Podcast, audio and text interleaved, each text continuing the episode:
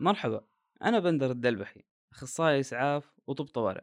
الشيء اللي خلاني أدخل هذا التخصص هو أني خواف.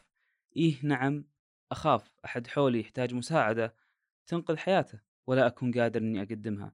متأكد أن جزء منك يحمل مثل هذا الخوف. مثل ما تمكنت منه أنا هنا لمساعدتك. معاك اليوم في الحلقة الثانية من بودكاست أسعف بعنوان الأم القاتلة. اسمي يخوف صح؟ تعال خلنا نشوف إيش سالفتها. في عام 2015 كنت أتابع مسلسل Breaking Bad في أحد صباحات الإجازة اللطيفة لين تم تقديم شخصية رهيبة مميزة في المسلسل وهو الدون هيكتور سالامانكا.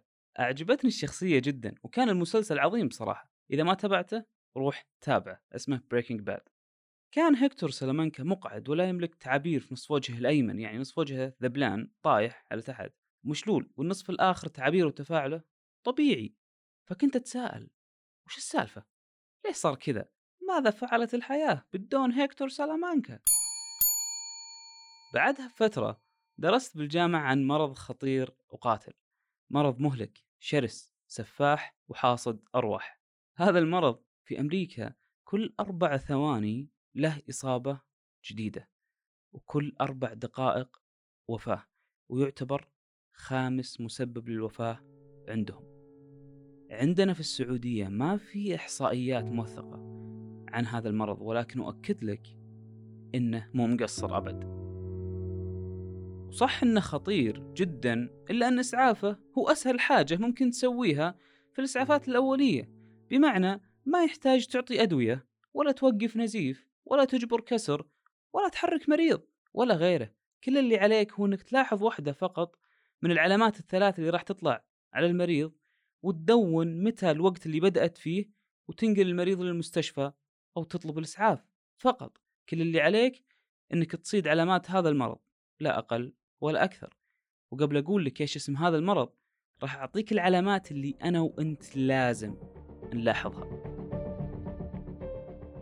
العلامة الأولى ذبول في نصف الوجه يعني جزء من الوجه لا يطابق النصف الآخر وهذا اللي صاير مع العم سلامانكا. العلامة الثانية ضعف في نصف الجسم يشتكي منه المريض تقدر تسوي له اختبار. اطلب من المريض يغمض عيونه يرفع يدينه على مستوى واحد وشوفه هل راح تكون على مستوى واحد ولا لا. إذا كانت العلامة الثانية موجودة ضعف نصف الجسم واحدة من يدينه بتكون أقل من الثانية. العلامة الثالثة هي ثقل في اللسان. كلام المريض ثقيل ولا هو واضح لما يتكلم. هذا المرض يا صديقي هو السكتة الدماغية. وهي انسداد أو انفجار أحد الشرايين اللي تغذي الدماغ. يعني الشريان اللي يغذي جزء من الدماغ حصل فيه تجلط يمنع الدم يوصل أو صار فيه نزيف. إذا طلعت علامة واحدة من الثلاث علامات اللي قلت لك ثقل في اللسان ضعف في نصف الجسم ذبول في نصف الوجه فاحتمالية إصابة المريض بالسكتة الدماغية هي 72% وإذا جت الطقم كامل العلامات الثلاث مع بعض تزيد الاحتمالية إلى 85% اتفقنا إن راح ندون متى بدت العلامات بالضبط وننقل المريض للمستشفى. ليش قلت لك لازم تحسب الوقت اللي بدأت فيه؟ لأن عندنا أربع ساعات من بداية العلامات والأعراض حتى يتلقى علاج معين بفرصة نجاح عالية. كل ما تأخرنا كل ما كان الوضع أسوأ. يعني إذا تجاوز المريض الأربع ساعات من بداية الأعراض معاه بيكون التعامل معاه مختلف وذو فرصة نجاح أقل.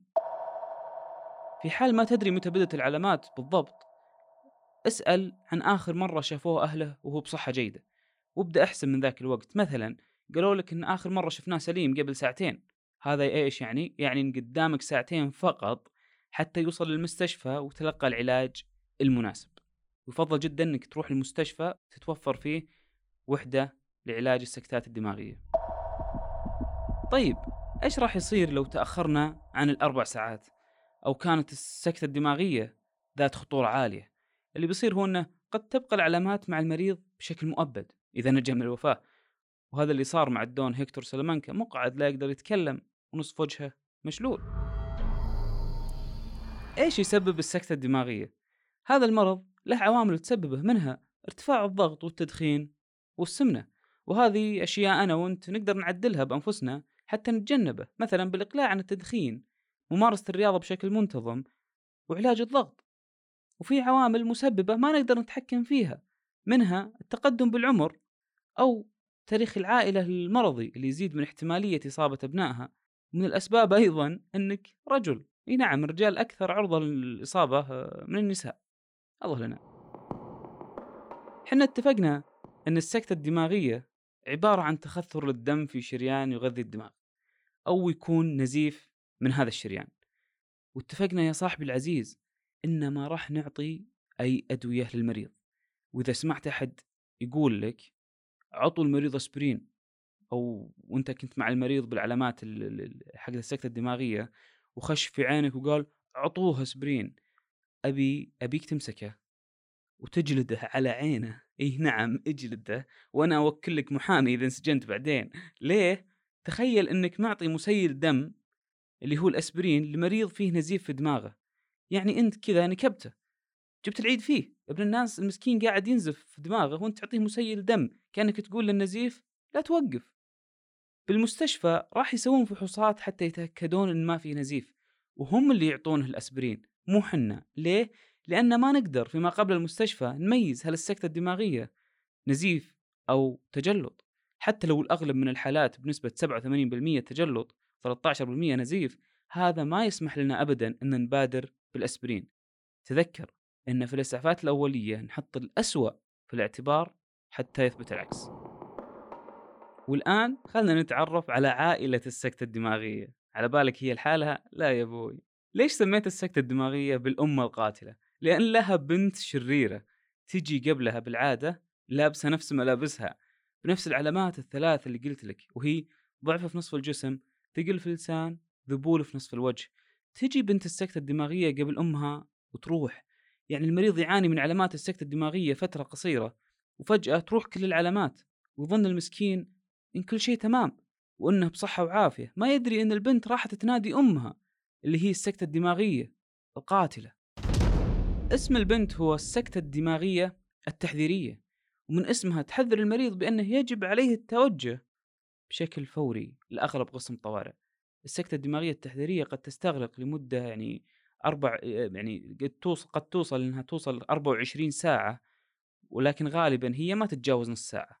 وأول ما تلاحظها يجب عليك إسعافها كسكتة دماغية حتى لو إن علاماتها راحت واختفت. ليه؟ لأنها تحذيرية ولأن السكتة الدماغية القاتلة جاية في الطريق.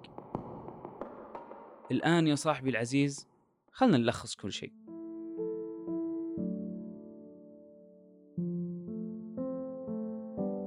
السكتة الدماغية هي انسداد أو انفجار لشريان يغذي الدماغ. علاماتها ذبول في نصف الوجه ثقل في اللسان ضعف في نصف الجسم. إسعافها لاحظ واحدة من العلامات سجل الوقت اللي بدأت فيه انقل المريض بشكل طارئ إلى مستشفى تتوفر فيه وحدة علاج السكتات الدماغية في مدينتك اللي تقدر تبحث بما أن الحين في ساعة تقدر تبحث في جوجل وابحث عن المستشفيات اللي في مدينتك تتوفر فيها وحدة لعلاج السكتات الدماغية. إذا كنت في حالة طارئة ونسيت أي مستشفى ممكن تتوجه له اتصل على الإسعاف هم راح يدلونك. لا تنسى تنتبه للسكتة الدماغية التحذيرية وخذها بعين الاعتبار وأنها تعتبر علامة أيضا بأن المريض قد يصاب بسكتة دماغية قريبا جدا جدا. إيش راح يسوون مع المريض في المستشفى؟ بيفحصونه. وإذا كانت السكتة الدماغية تخثر راح يعطونه مسيلات دم وأدوية تكسر الخثرة الموجودة. وإذا نزيف راح يتدخلون جراحيا لإيقافه. ختاما أتمنى أنك تكون دائما وأبدا بخير. إذا فادك محتوى البودكاست رجاء قيمة من خلال أبل بودكاست أو المنصة اللي تستمع إليه من خلالها. واترك تعليق. مهم جدا أنك تشارك هذه الحلقة مع أفراد عائلتك والله لا يريك ولا يريهم مكروه لأي تساؤل يطرأ عليك يا صاحبي العزيز أو اقتراح راح أسعد بالتواصل معك من خلال حسابي بتويتر أو الإيميل الموجود في الوصف. كان معاك بندر الدلبحي من أسعف. كن بخير.